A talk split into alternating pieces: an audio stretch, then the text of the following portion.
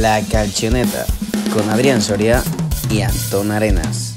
Wesh, wesh, puki, puki Li ho di tutti, guarda come stanno muti Zero snitch infami, non li voglio nel mio viaggio Metto la cintura ¿Qué tal? Bienvenidos a otro episodio de La Calchoneta con el post de la Champions, Europa League y Conference League para ver cómo le ha ido a los equipos italianos en esta semana europea y también la previa de la Serie A y Serie B de este fin de semana. ¡Arrancamos!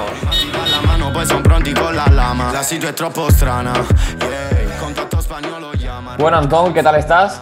Bien, bien, con ganas ya de hablar de esta primera jornada de competiciones europeas. Eh, los equipos italianos han sido también protagonistas. Vamos a empezar a repasar lo que nos ha dejado esta semana de competición europea, comenzando por la Champions, porque este pasado martes jugaban Juventus y Atalanta, con más suerte para la Juventus, que de hecho ha sido el único equipo italiano que ha conseguido vencer en, en Champions esta primera jornada. Malmo 0, Juventus 3 y Villarreal 2, Atalanta 2. Si te parece, hablamos un poquito de la Juventus, que yo creo que hay poco que comentar porque al final es la favorita, supera creo que el trámite con creces, el Malmo un equipo inferior y lo más positivo que se puede sacar es que llega la primera victoria de la temporada.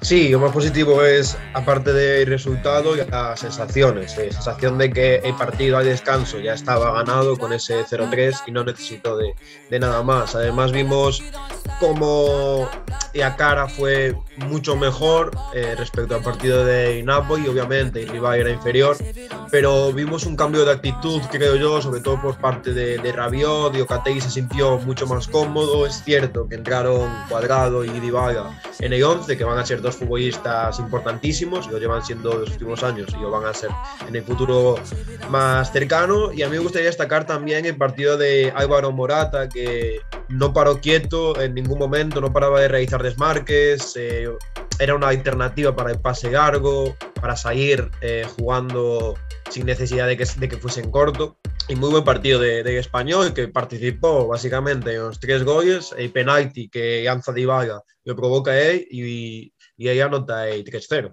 Muy superior al final la Juventus. Yo creo que el Malmo tenía eh, pocas opciones. De hecho, creo que acabó el partido sin realizar ningún tiro a puerta. Fue muy superior a la Juventus y además volvió a jugar eh, Daniel Rugani, que llevaba un año sin jugar en la Juventus porque había sido cedido primero al fútbol francés al Rennes y después al Cagliari.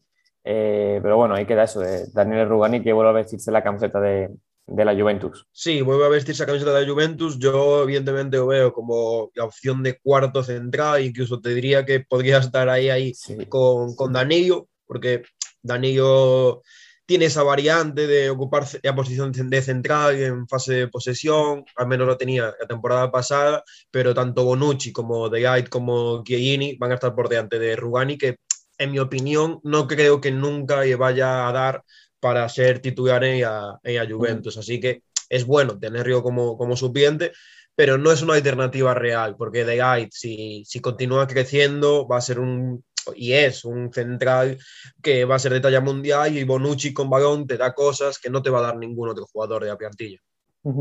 Vamos a hablar ahora del Atalanta porque visitó al Villarreal. El partido finalizó con un empate a dos, eh, muchos goles, partido muy entretenido y que hasta el final pudo decaer de- del lado del Villarreal o del lado de Atlanta. Ahora hablaremos de los nombres propios más adelante, pero lo primero es que, bueno, comenzó ganando el partido de Atalanta muy temprano con un gol de Freuler y lo cierto es que pese a no conseguir eh, la victoria, me parece que las sensaciones son buenas. De hecho, me parece hasta la fecha el mejor partido del Atalanta desde que comenzó el inicio del curso y teniendo en cuenta también el otro resultado de grupo como es ese Young Boys 2 Manchester United 1 me parece que el resultado es positivo y que sobre todo las sensaciones con las que sale el Atalanta por fin son convincentes y es de un equipo que, que, bueno que poco a poco va carburando Sí, yo creo que en esta jornada de competición europea hay dos equipos que salen bastante reforzados eh, y no han ganado, como son Atalanta y Napoli. En Mm. este caso, Atalanta. Y los 10 primeros minutos iniciales son muy, muy buenos. eh, consi- consiguen que Villarreal no salga jugando con una presión alta, forzando bastantes recuperaciones en campo delantero. El gol de Freuler llega en esa dinámica, llega con una Atalanta muy ofensiva en esos minutos iniciales y en general el partido eh, con, con balón es bastante bueno. Después sufren en defensa, eh, sobre todo tras pérdida, porque el Villarreal consigue eh, presionar, no individualmente, sino más centrado en anular líneas de pase, interponerse entre los, en los pases de los centrales de, de Atalanta y consiguen robar bastantes balones allí y ahí es como llegan los dos goles, pero en general el partido de Atalanta es muy bueno. Además, nos venían acostumbrando en este inicio de temporada a partidos bastante decepcionantes, ya sea contra Torino pese a ganar o contra Fiorentina en esta última jornada, donde terminaron perdiendo, pero, pero es lo que tú dices, eh, sensaciones muy positivas y yo creo que va a ser un partido en el que puede ser un punto de inflexión para la mm. temporada.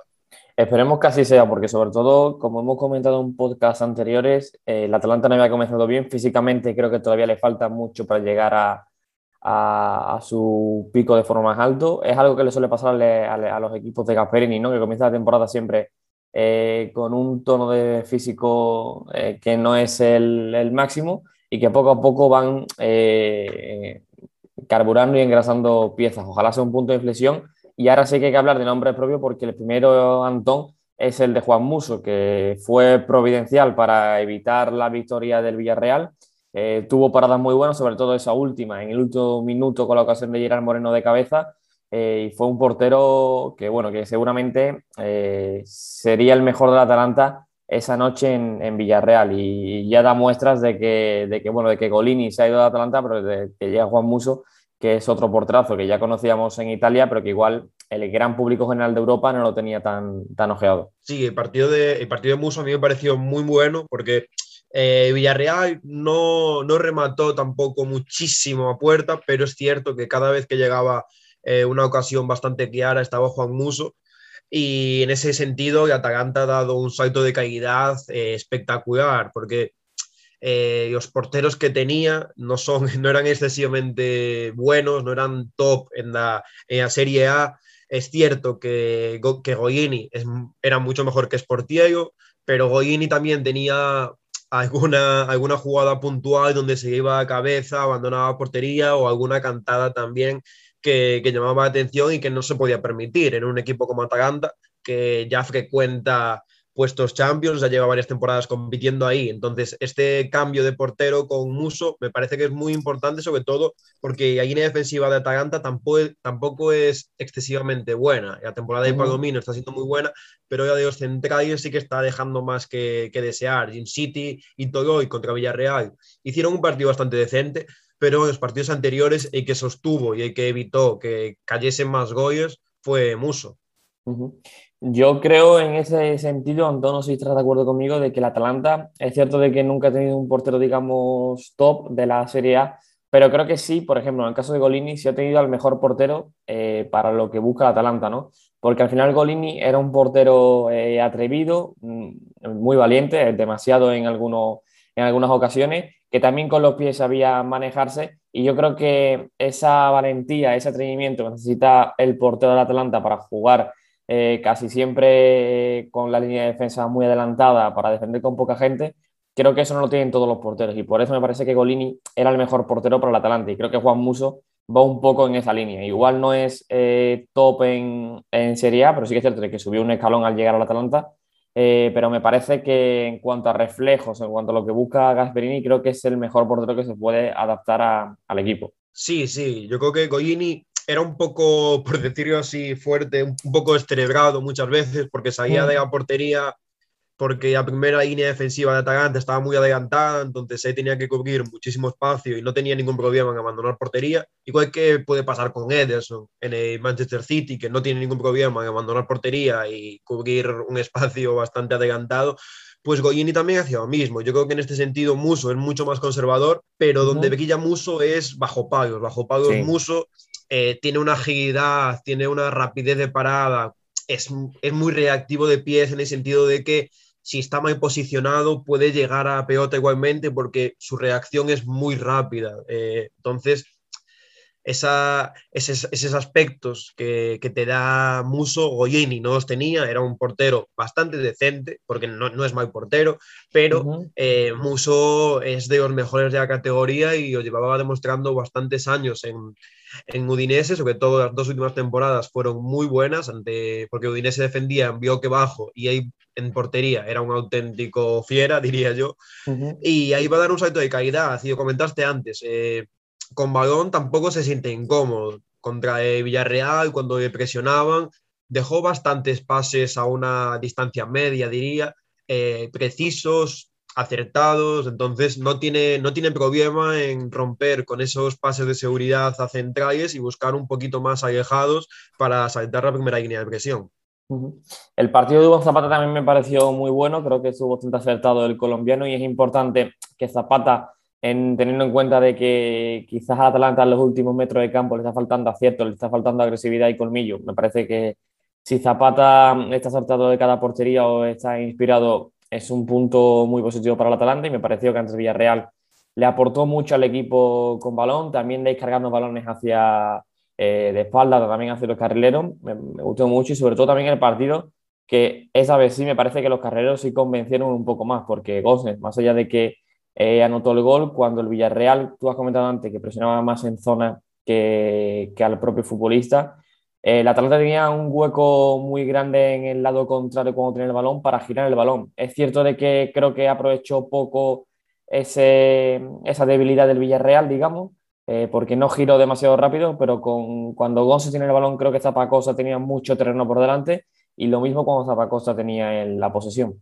Sí, creo que se, potenció mucho más eso que tú comentas a, Zapacosta, mm. porque Gossens no recibió en tantas ocasiones con espacio y liberado, Zapacosta sí, porque Atalanta, sobre todo en la segunda mitad, que yo creo que atacó bastante bien, formando así triángulos en la zona izquierda y después intentando cambiar de orientación hacia Zapacosta, pero tampoco consiguieron demasiadas veces, porque eh, formaban una superioridad ahí con Freuer, Pesina, Gossens, Jim City muchas veces, ocupaba ese espacio, Zapata con sus recepciones de espaldas lograba fijar a, a y liberar también espacio para una llegada de segunda línea, ya sea de Pesina o de Majinovski o de Freuer, pero, pero no se potenció tanto como me gustaría Eyado Devi con, con Zapacosta, mm. porque Pedraza eh, se centraba mucho su posición y Zapacosta, que estaba mucho más en, amplitud, en banda contraria, disfrutaba de 5 o 6 metros, incluso más,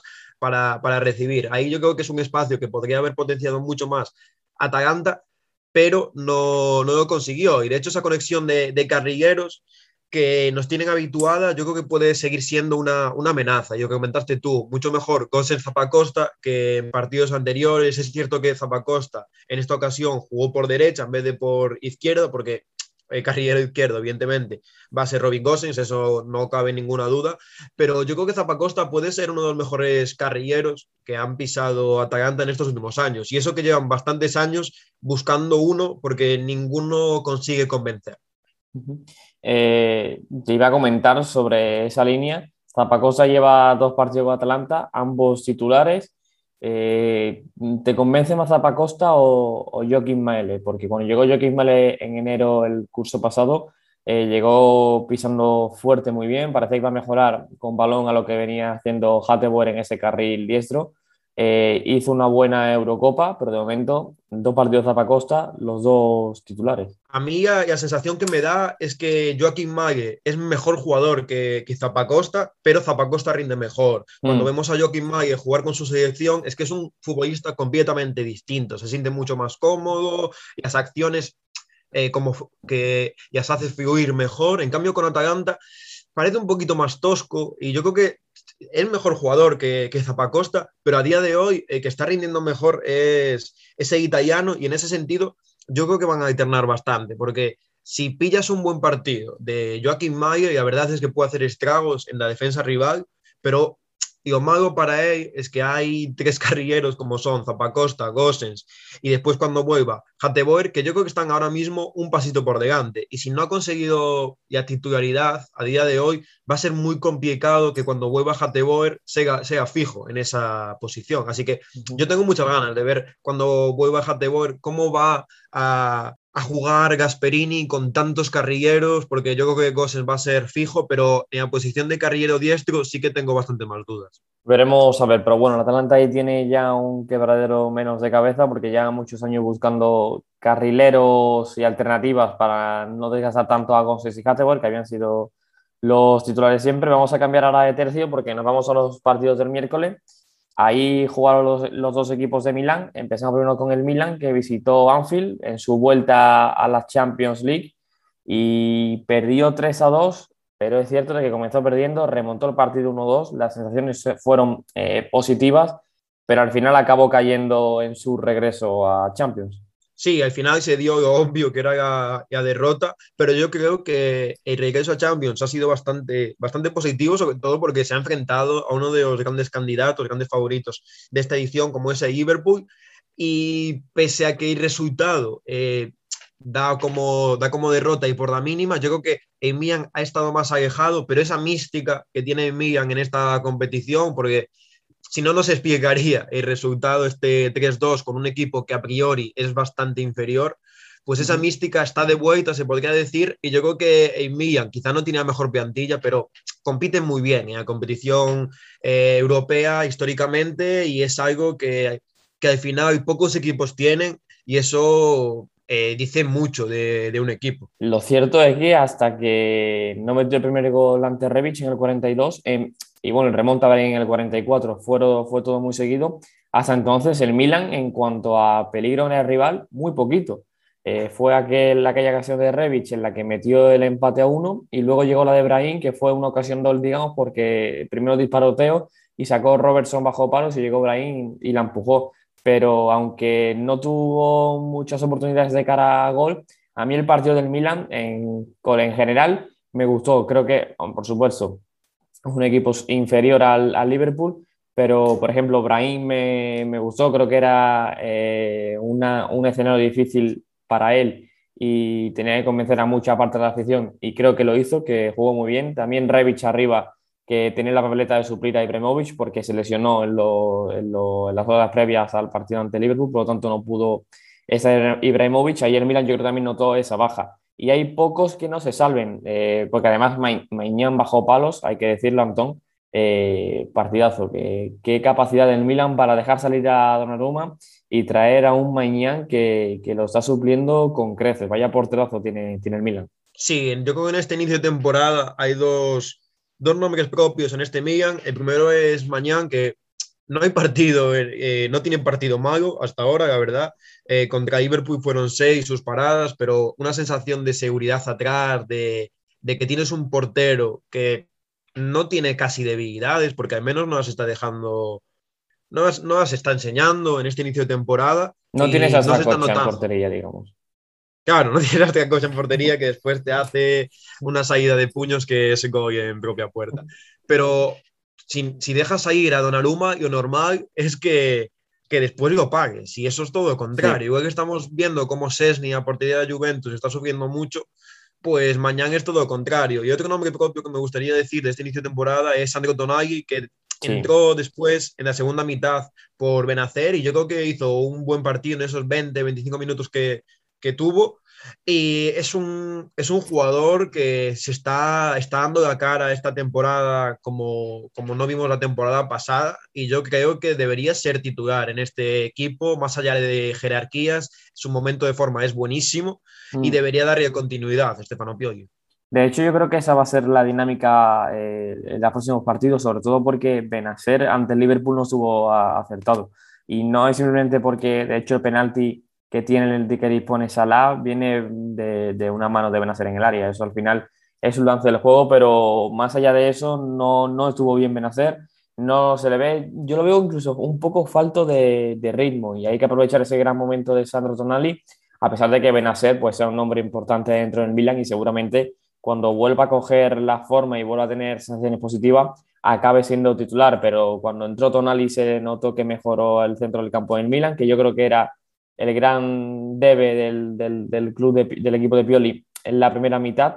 Y sobre todo por eso, porque Benacer a día de hoy no está acertado y Tonali lo cierto es que está muy bien, hay que aprovechar que ha tenido una temporada de transición y de adaptación y que ahora está rindiendo muy, muy bien. A ver, es que yo creo que hay una cosa que es bastante obvia y es que Benacer, evidentemente, es el mejor jugador en faceta asociativa que tiene, que tiene Milan, pero la sensación es lo que dices tú, que falta un poco de minutos, coger sensaciones y eso eh, a principio de temporada te puede te puede costar puntos y teniendo un futbolista como, como Sandro Tonay que está en tan buena forma, yo creo que no debería tener prisa eh, el entrenador en, en, ir metiendo poco a poco en dinámica a Benacer, que coja, que coja soltura, que mm. cada vez se encuentre mejor, porque este inicio de temporada tampoco está siendo excesivamente bueno por su parte, porque al final en el último partido entró por la, por la lesión de Bakayoko, que si no, no iba a jugar.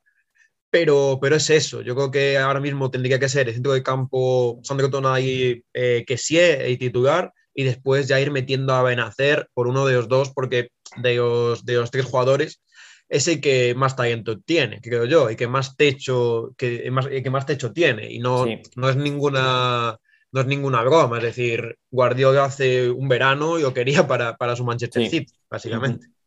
Sí, sí. Eh, y bueno, eh, al final perdió en Anfield, el resumen es que pierde, pero bueno, no, no sale perjudicado el Milan, creo yo, de, esta, de este partido.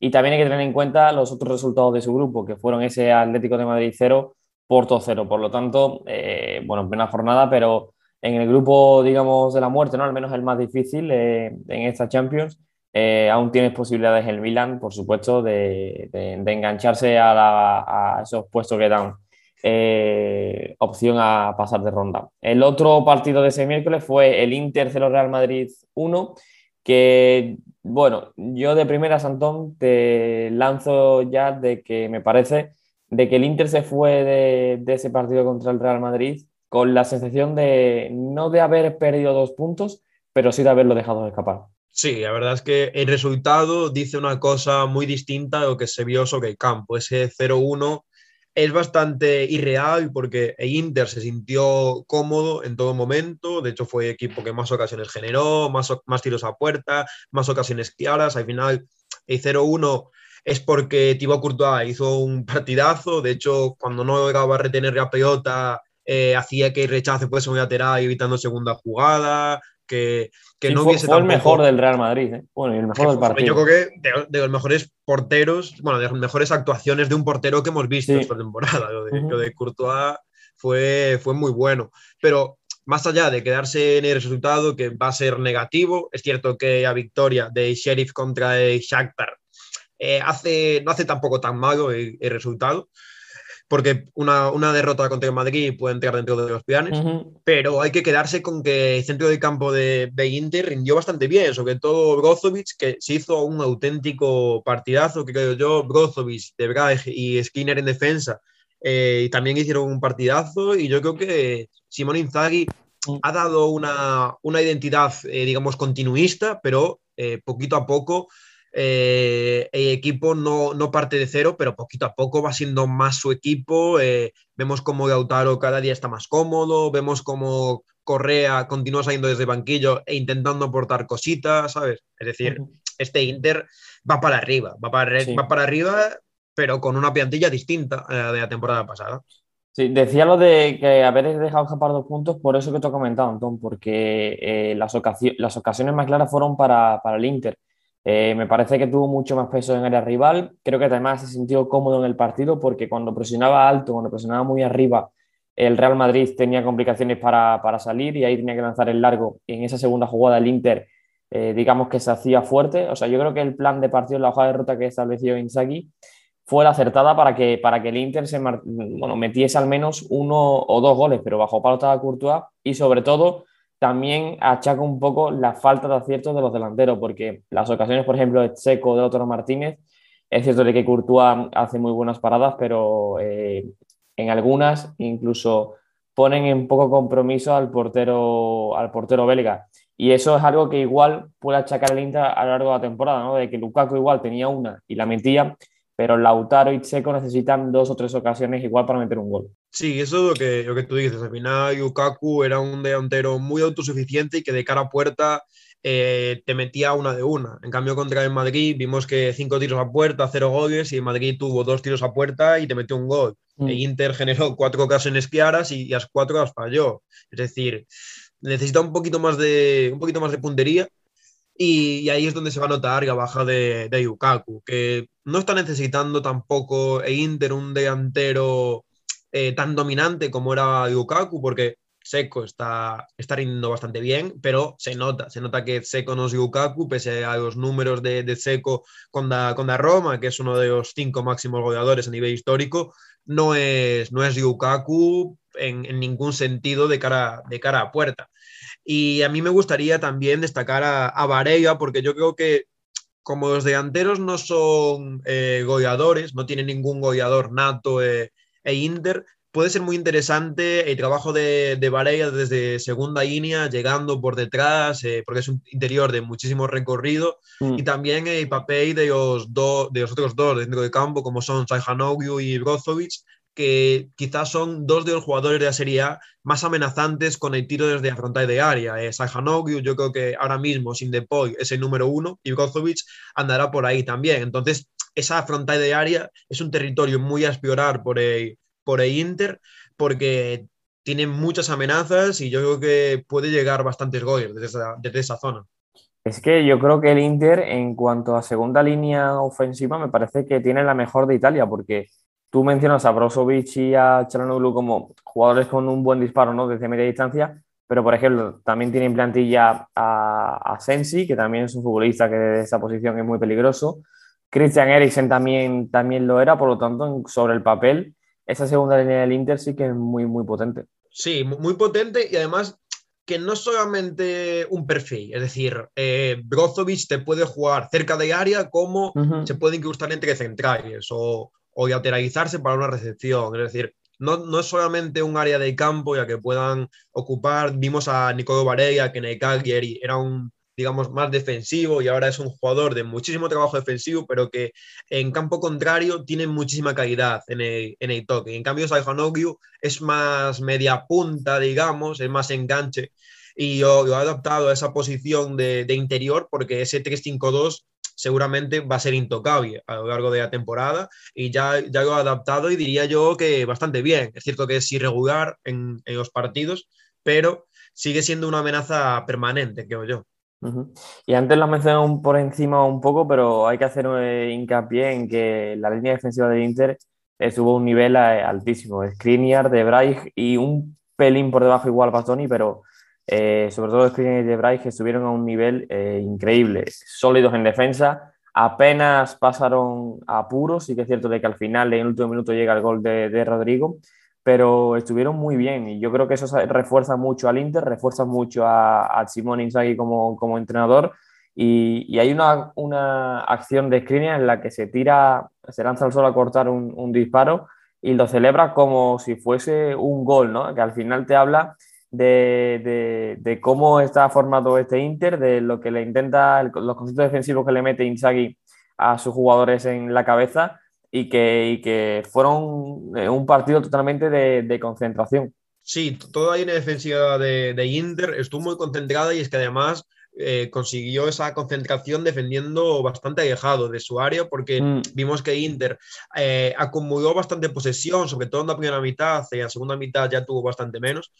Y con, el, con los centrales eh, muy, muy adelantados, diría. Es cierto que Bastoni nos tiene acostumbrado ya a hacer ahí sus aventuras en campo rival, pero Skinner y De corrigiendo eh, a campo abierto, eh, estuvieron muy acertados, creo yo. Además, con balón se les notó muy, muy sueltos, que yo creo que Bastoni tiene más facilidades con balón que ellos sí. dos, pero para iniciar, De la verdad es que a mí me, me gustó muchísimo. Y ya es una es un trío bastante consolidado en este, en este Inter, siempre son ellos tres, más Handanovic en portería, al menos es lo que nos tienen acostumbrados estos últimos tres años, pero yo creo que, ahora mismo parece que no pasan los años por, por ellos, porque Bastoni va a ir a más y tanto De Vrij como Skriniar no son centrales muy mayores, eh, no, no, sé si alguno llega, llega a los 30 siquiera, entonces tiene ahí una, una, zaga a partir de la cual crecer e Inter y no creo que, vayan a sufrir excesivamente en defensa. Al final un partido en el que si lo analizas un poco a posteriori eh, no sabes cómo lo acabas perdiendo porque eres superior en ocasiones, te sientes como sobre el campo, pero bueno, al final el fútbol es, es como es y en el último minuto pues eh, te llegan una vez y, y te hacen gol, pero el Inter bueno, sale bastante, bastante, bueno, puede sacar cosas positivas, digamos, de esta derrota. Ya hablando de la Europa League el, el jueves, el primer partido que hubo fue ese Galatasaray 1, Lazio 0. derrota del equipo de Mauricio Sarri, que no fue superior al equipo turco ni con balón eh, ni en juego. En ocasiones igual sí que tuvo alguna más, eh, ahora comentaremos eso un poco, pero al final pierdes el partido por un error de tu portero y eso al máximo nivel eh, no se perdona. Yo te diría que este, este resultado ya es como algo, es cierto que a derrota, no era algo esperado, pero ya venía arrastrando bastantes más sensaciones ya, ya Gaccio y la última jornada contra, mm. contra Emilia fue bastante decepcionante. Yo me acuerdo que en la jornada inicial contra y gana 1-3, pero no parece un equipo de Mauricio Sarri, entonces va a tener que ir eh, como trabajando mucho más, qué hacer con balón, comportamientos culpables, coordinación de los movimientos porque, porque esta Gaccio necesita muchas cosas. Es cierto que el partido se pierde por un error de, de pero eh, al final eh, tampoco es tan superior a, a Gaccio a un Galatasaray que jugaba en casa y eso al final se nota bastante. Sí, yo creo que se notó mucho porque además el peso del juego lo llevaba casi siempre el Galatasaray. Con balón estaba cómodo. De hecho, yo no pensé que iba a intervenir tanto con balón, que pensé que iba la Lazio, porque además salía con, Luis Alberto, con Sacagni, con Lucas Leiva, con Felipe Anderson, jugadores para tener el balón y que saben jugar con, la posesión. Pensé que iba a dominar ahí un poco más, pero al final fue el Galatasaray quien, quien se impuso. Lazzari me parece que fue el mejor de la Lazio, me gustó mucho. Ya lo comentamos aquí en el último podcast. Eh, jugó Lazzari en el lateral diestro y me parece que fue de lo más positivo de, de la Lazio.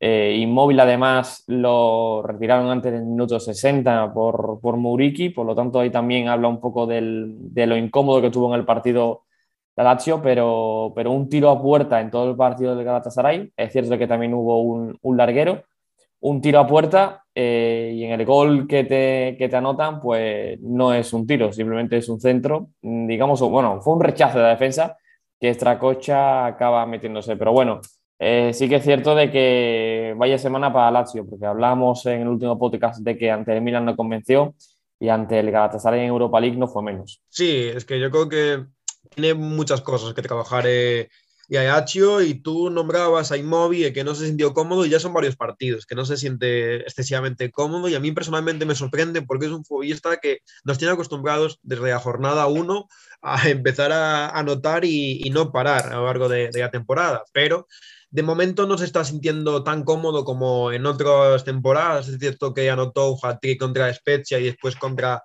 contra pero ni los partidos de, de, la selección italiana, ni contra Emilia, ni contra Galatasaray, yo creo que ha encontrado su, su juego, que, que, no ha encontrado su, su, lugar aún. Entonces, ya van cuatro partidos consecutivos que no me termina de convencer y yo creo que, que debería cambiar un poquito el, chip, debería hablar bastante más Sarri mm. con de lo que quiere, eh, qué zonas atacar, cómo recibir, cómo activar tercer hombre, que al final es algo que busca mucho Sarri, porque va a ser el delantero titular, indudablemente, y no solamente te, tiene que, aportar de cara a puerta, porque si Ayacho quiere dominar a partir de, de la posesión, vas a necesitar que tu delantero esté acertado en sus apoyos. Sí, hubo un par de acciones que sí que es cierto que la hizo muy bien, eh, dejándole mucho espacio a, las, a su espalda, pero es cierto de que no es continuista en ese sentido y veremos a ver si, si al final lo consigue Sarri moldear un poco a Chiro Quien sí sabe muy bien lo que hacer de momento en estos primeros compases de la temporada es el Napoli de Spalletti, que visitó al Leicester en la Europa League y bueno, iba perdiendo 2-0 al minuto 65, acabó el partido con un 2-2 y bueno, ahora comentaremos aquí, sí que creo que nos vamos a detener más tiempo porque hay mucho que hablar, hay mucho que analizar, eh, pero antes de entrar en nombres propios, Antón, a mí el Napoli me gustó, me convenció y creo que el levantar ese 2-0 fue un paso al frente muy, muy importante. Sí, yo creo que vimos a uno de los mejores Napoli de, de lo que llevamos de temporada, igual que pasó en el partido de, de Atalanta y lo vimos con un plan de partido, diría que continuista. Es cierto que hubo,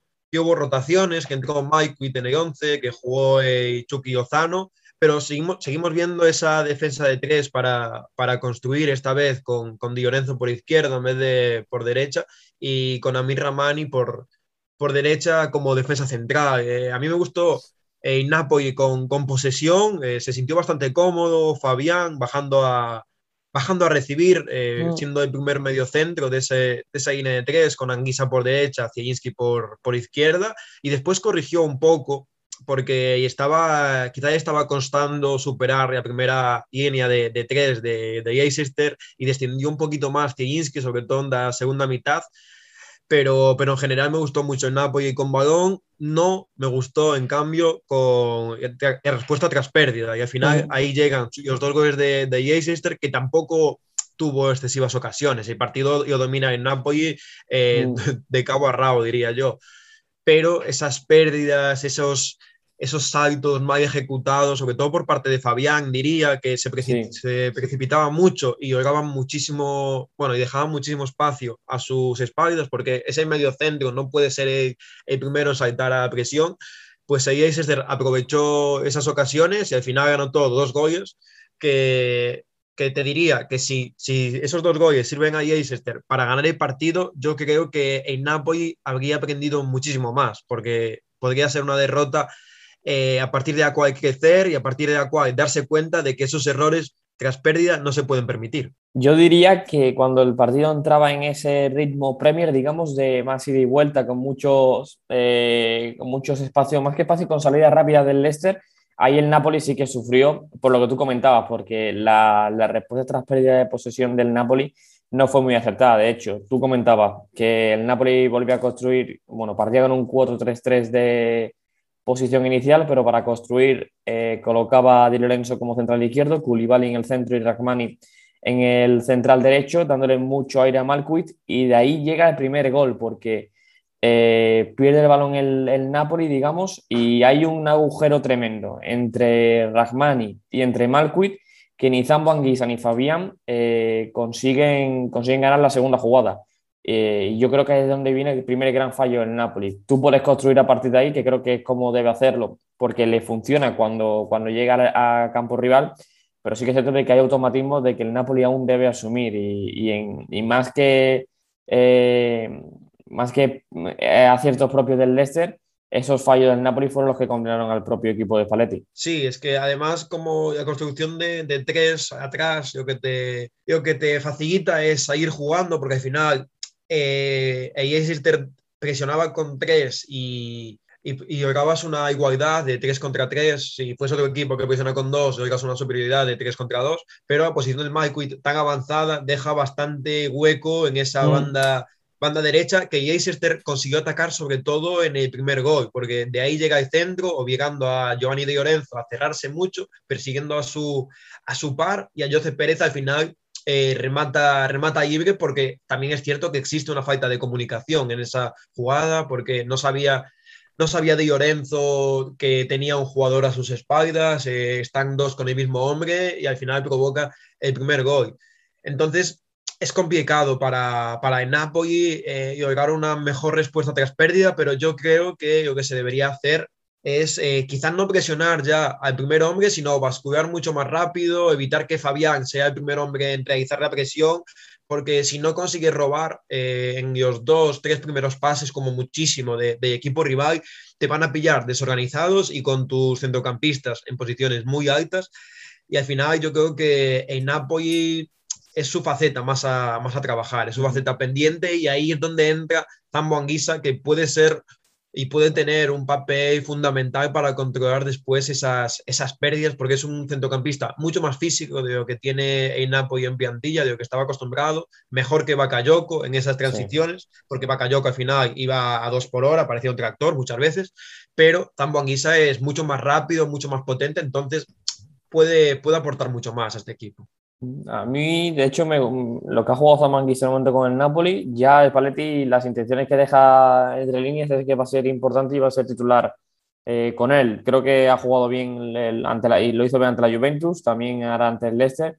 Por lo tanto, eh, si esa pieza termina de encajar en ese puzzle del centro del campo, eh, muy, muy positivo. Con, sin balón, sí que es cierto de que el Napoli, pues, como hemos comentado, deja un poco a deber eh, pero con balón, Antón, tú lo has comentado antes al inicio de, este partido, de que el Napoli sí se hecho muy bien. De hecho, en la primera parte, más que un, 4-3-3, parecía un 4-2-3-1 con Fabián y Zambanguisa eh, casi alineados y Zielinski más de media punta con, con libertad.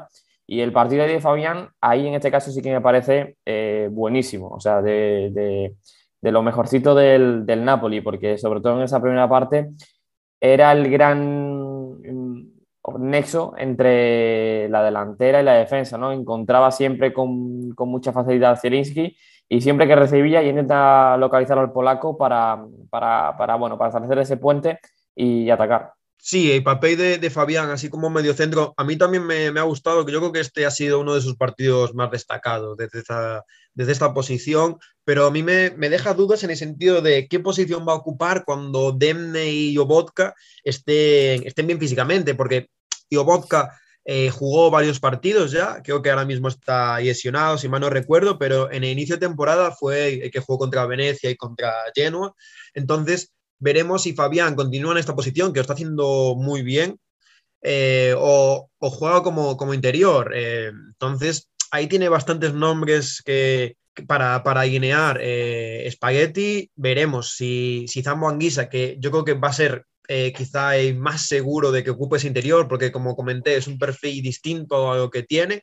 Sí, yo, yo creo que va a ser fijo y seguramente Piotr Zelinski o, o Eimas tengan un papel más de, de, media punta en vez de interior izquierdo. Es, decir, lo que tú comentaste, un 4-2-3-1 con, mm. con, uno de la línea de dos, con uno de los pivotes quizá un poquito más retrasado para ayudar en la salida de balón y para iniciar ya progresión desde campo propio y otro que sería en este caso Zambo Anguisa, que tiene menos capacidad con, con balón, es mucho más pase de seguridad, de, rutina, un poquito más adelantado y si puede ser que reciba siempre con un espacio respecto al defensor más cercano para que pueda conducir, que a mí la conducción de Zambo Anguisa es ya, ya acción de, de jugador que, que más me gusta.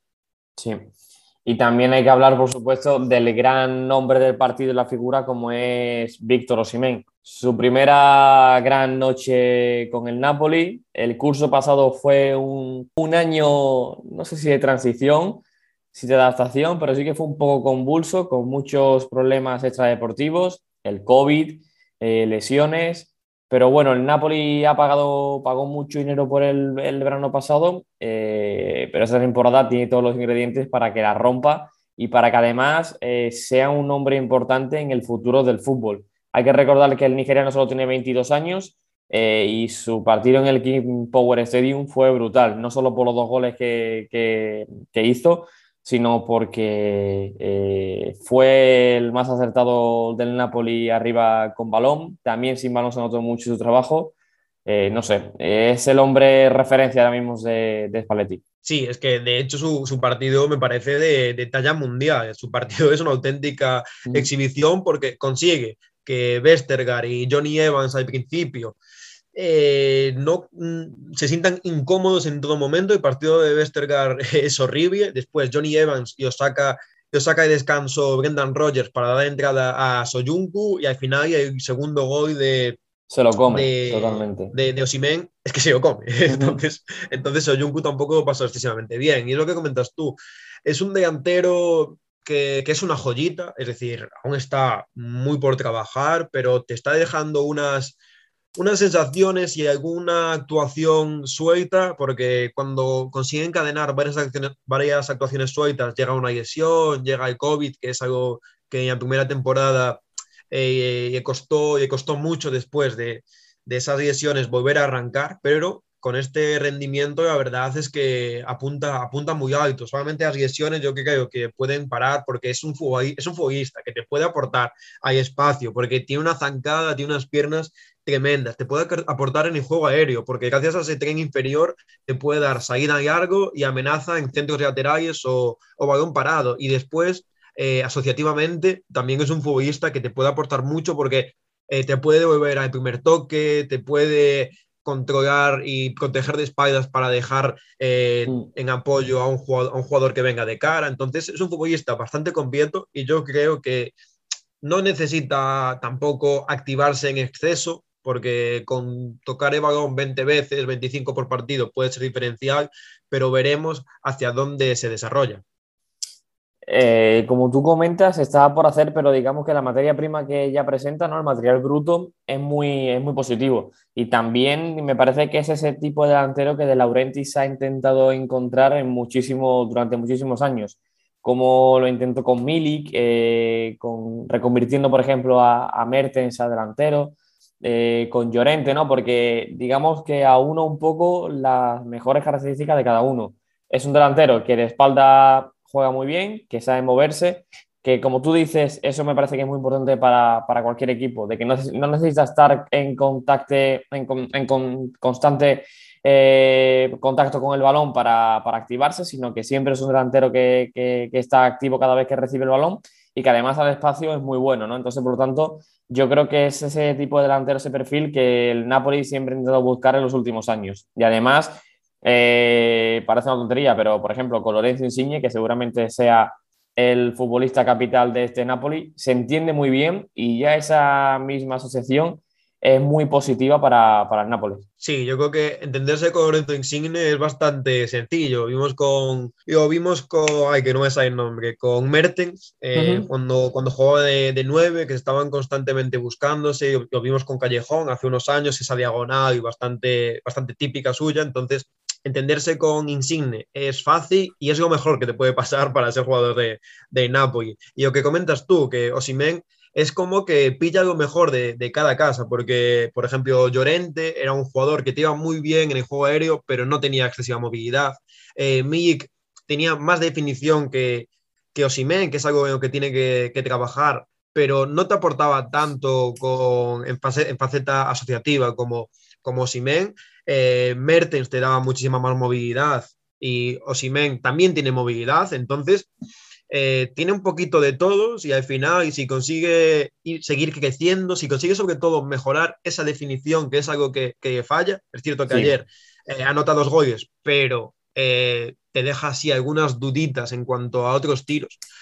Entonces, si consigue mejorar eso, puede ser un delantero de, de, talla mundial y te diría yo que incluso 70 millones pueden quedarse cortos. En el, otro caso, eh, cuando si llegan lesiones, esos 70 millones pueden antojarse y a verdad un desperdicio, pero es eso, al final su, su rendimiento depende de tantas variables que yo creo que si no hay lesiones de por medio, puede ser una de las mejores inversiones que ha hecho el Napoli. Y para cerrar ese partido en Napoli, lo último que mm, es interesante comentar ya es que de nuevo los cambios que realiza Paletti eh, funcionan, funcionan, mejoran al equipo y además intervienen en el resultado porque él más cuando sale lo hace muy bien, eh, Politano cuando sale no solo da una asistencia sino que además aporta mucho en ataque, qué lujo tener a, un futbolista como Politano en el banquillo. Eh, quizás se merecía ir a la pasada Eurocopa, pero bueno, al final Mancini no lo, lo descartó de la, de la prelista pero qué lujo, primero, que Politano vuelva a ser un futbolista diferencial, que vuelva a sentirse cómodo y que, y bueno, y tenerlo en el banquillo para, para estos casos, ¿no? Y por ejemplo también Adam Ounas, que lo comentamos en el podcast anterior, ante la Juventus salió y lo hizo muy bien, ante el Leicester también, también sumó, eh, por lo tanto, tener una unidad B que te sume, que te mejore lo que hay en el terreno de juego y que encima sea capaz de decidirte partidos, eh, es todo un punto a favor y es algo que el Napoli en los, últimos años quizás ha achacado un poco. Sí, yo creo que Politano viene siendo, viene siendo titular y ha ganado el puesto a, a Chucky y yo creo que hay motivos por, por los cuales Politano es, es, titular y tenerlo de supiente es un lujo, es un auténtico lujazo diría yo, porque te revoluciona el partido, te puede te puede llegar una, una, diagonal precisa para un remate de segundo palo, te puede hacer una jugada individual mm. para, para tirar ahí, es un futbolista que te puede hacer muchas cosas, sobre todo a partir de su conducción y disparo, que es donde, donde más brilla.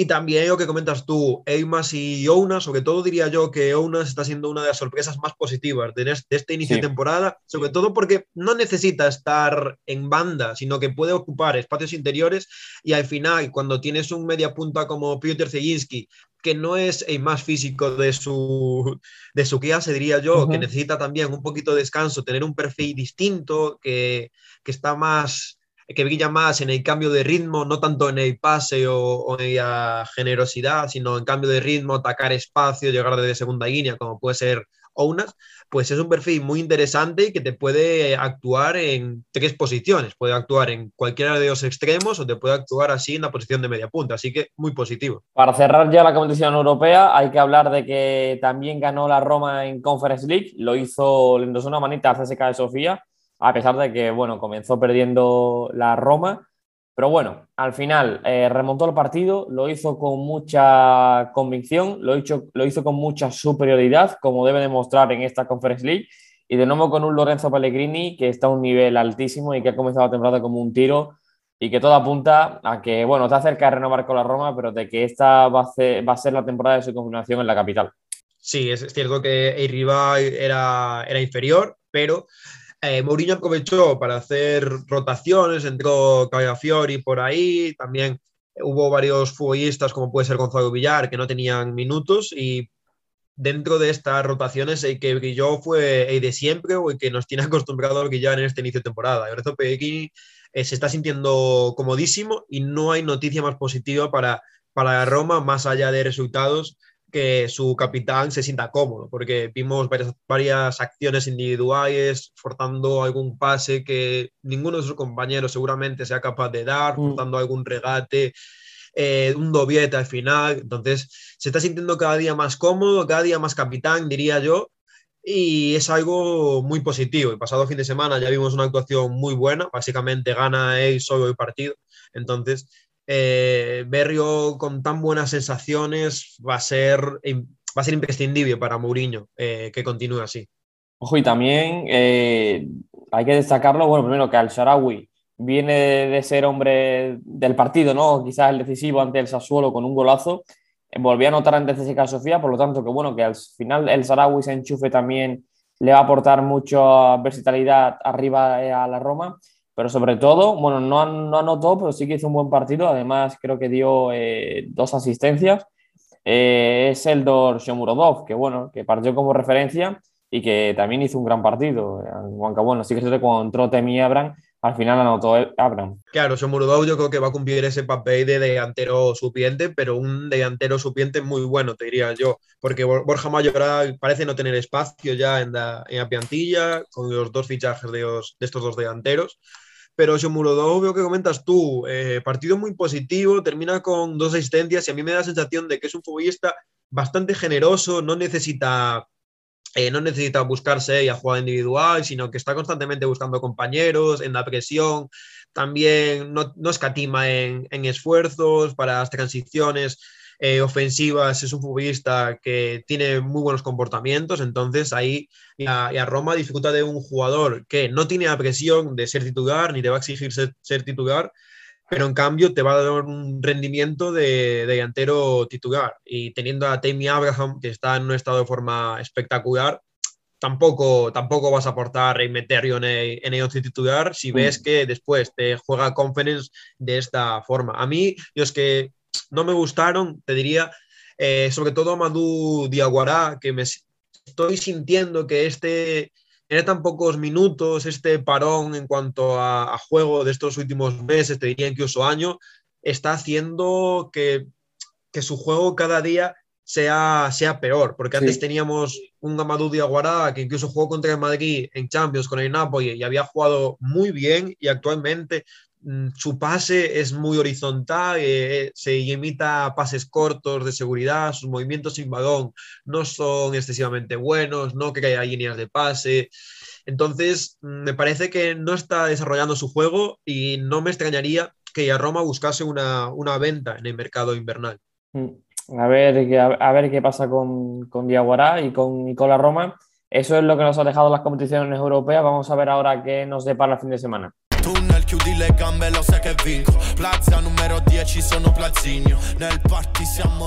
La Serie A que comienza justo hoy con ese Sassuolo Torino a las 9 menos cuarto.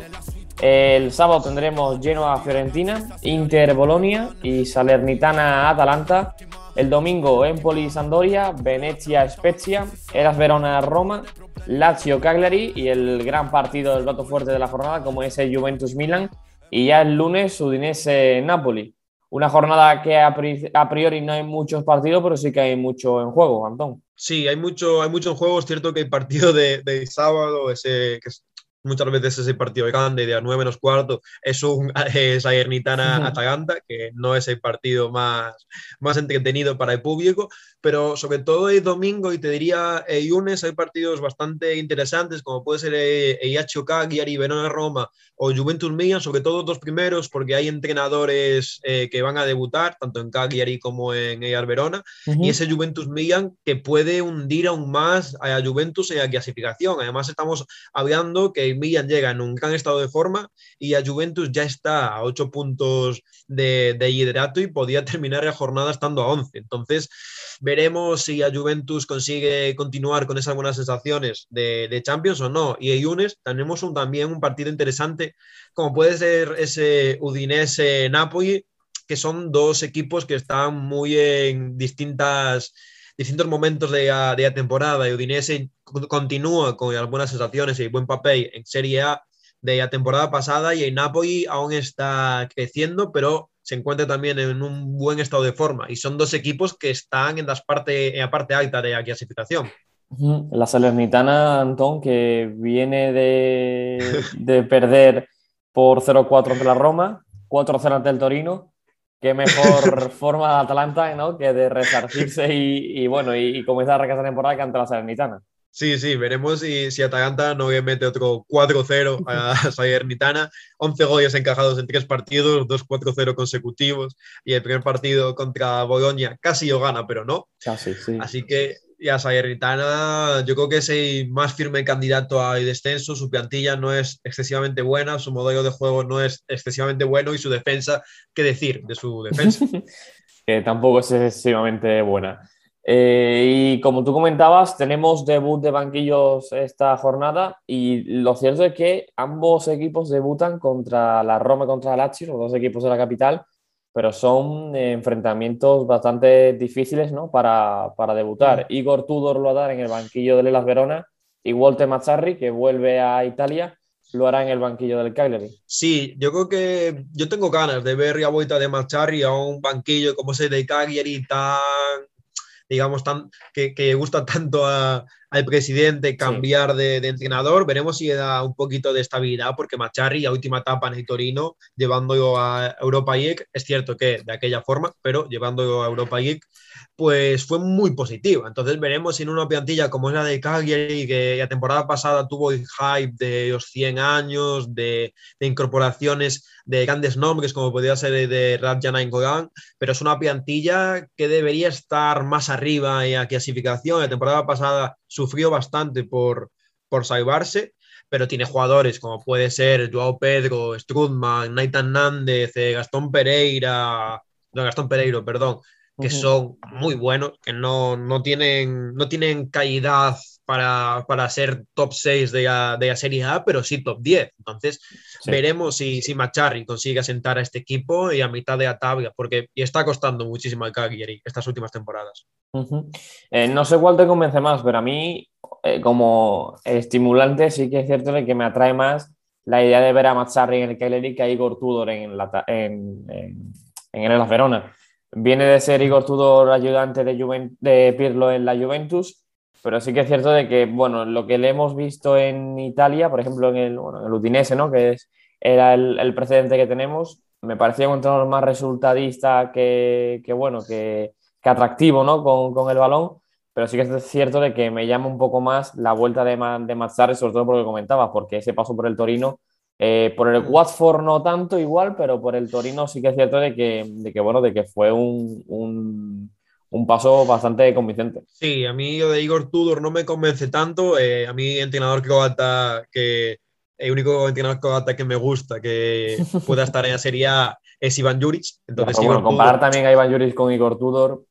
Eh, bueno, hay, Iván Juric hay, tuvo también hay escalones, ¿eh? Sí, tuvo lo suyo, pero a día de hoy hay bastantes escalones de diferencia. Sí, sí, sí. Hay bastantes escalones de diferencia. De hecho, está haciendo bastante bien Iván Juric, pese a que los resultados no sean tampoco muy positivos. Sí. Pero lo que comentas tú, al final no, creo que Igor Tudor había sido reemplazado en Udinese por, por Gotti, si no creo que había sido él, sí. o Gotti llegó un poquito más tarde.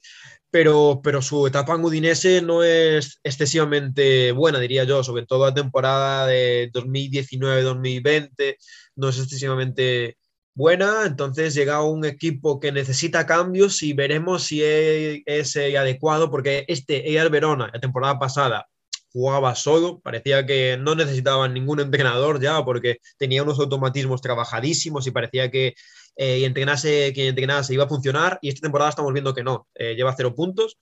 Y Igor Tudor veremos si consigue no te diría ya eh, luchar por top 10, que me parece que va a estar un poquito alejado esta temporada, pero el objetivo debe ser la salvación a día de hoy. A ver qué tal le va, estaremos muy atentos y recordamos que también la próxima semana tenemos eh, competición local entre semana, por lo tanto también lo recordaremos en el siguiente podcast. Vamos a ver ahora un repaso rápido de lo que hay en Serie B este fin de semana.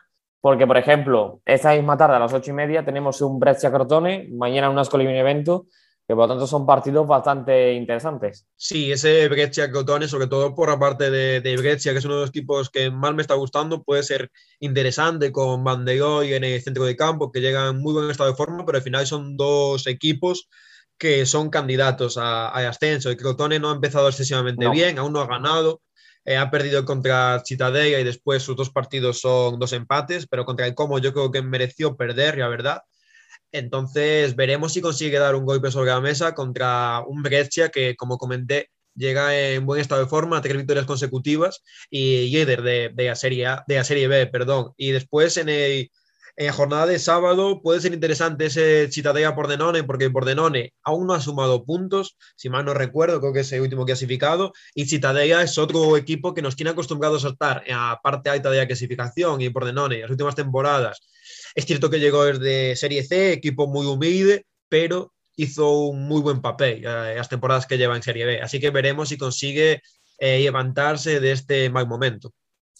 Eh, ¿A quién la semana pasada nos dijiste a Saric del Ascoli para fijarnos? ¿Qué recomendación nos dejas este fin de semana? Eh, pues no sé si ya lo dije, pero aprovechando que hoy es viernes, eh, Mouti Chadia de, de Como que es un futbolista que a mí me gusta mucho, creo que ya lo dije en algún, en algún podcast, de hecho, pero, pero Moutir ya de como un extremo izquierdo de 23 añitos, con pasado en el y muy regateador, muy vertical, muy FIFA Street, te diría, porque al final intenta taconcitos, intenta gambetas todo el rato, pero es muy divertido de, de verlo, un equipo como, que es su entrenador, Gatuso, que no es no es, no es ni hermano, ni padre, ni primo de, de entrenador de Napoli y exjugador de Milan, que fue uno de los, fue, creo que fue el mejor entrenador de la temporada pasada en, Serie C, tiene una identidad bastante, bastante marcada, muy divertido de ver este, este como, pese a ser eh, al final conocido por ser uno de los lagos más famosos de mm. Italia. Oye, pero temporada difícil para el Como, ¿eh? porque bueno, el ascenso a Serie B eh, mantiene mm. gran parte de la plantilla del curso pasado. Aún creo que no ha ganado ¿no? en estas primeras tres jornadas. Eh, es una temporada que, se, bueno, que va a ser bastante. se va a hacer larga. ¿eh? Sí, sí, se va a hacer larga, sobre todo porque ha fichado a dos delanteros, como puede ser Alberto Cherry y Antonio Agomina, que son dos delanteros que se esperaba hace años que ya estuviesen asentados en Serie A y os ha traído para esta temporada y ninguno de los dos está rindiendo en exceso. Y a mí me gustaría también comentar en nombre de Vittorio Parigini, que es más un extremo en vez de, en vez de delantero, eh, de cantera, cantera eh, Torino, Genoa, no me acuerdo ya, pero que tenía muy buenas esperanzas en él y se ha estancado muchísimo. Entonces, esa, esa delantera es donde más se ha reforzado el como, con jugadores más asentados en la categoría, pero también tiene otros jugadores como puede ser Jovine o Maidat interesantes. Pues estaremos muy atentos a ver qué es lo que ocurre. Tenemos mucho que hacer este fin de semana. El martes, nuevo podcast repasando todo lo que nos ha dejado el fin de semana y también la previa de la siguiente jornada en Italia. Así que, Antón, creo que ha quedado todo muy completo, todo muy repasado, no nos dejamos nada en el tintero. Muchas gracias por, de nuevo, por pasarte. Nada, otra semana más volveremos el martes con el repaso de, de la jornada. Ya sabéis, martes y viernes en cualquier plataforma nos podéis escuchar. Eso es, a vosotros muchas gracias por escucharnos y nos vemos en la próxima. Chao. Sono nato furbo, non hanno trovato prove. Troppi di diamanti mi hanno congelato il cuore. Non ho più rimpianti, non ho manco più rancore. Non si sente più rumore. Yeah. Urlo ma non c'è più niente. Yeah. Vuoi sapere che sapore? Yeah. Avere tutto, avere niente. Yeah, yeah. Oh nena.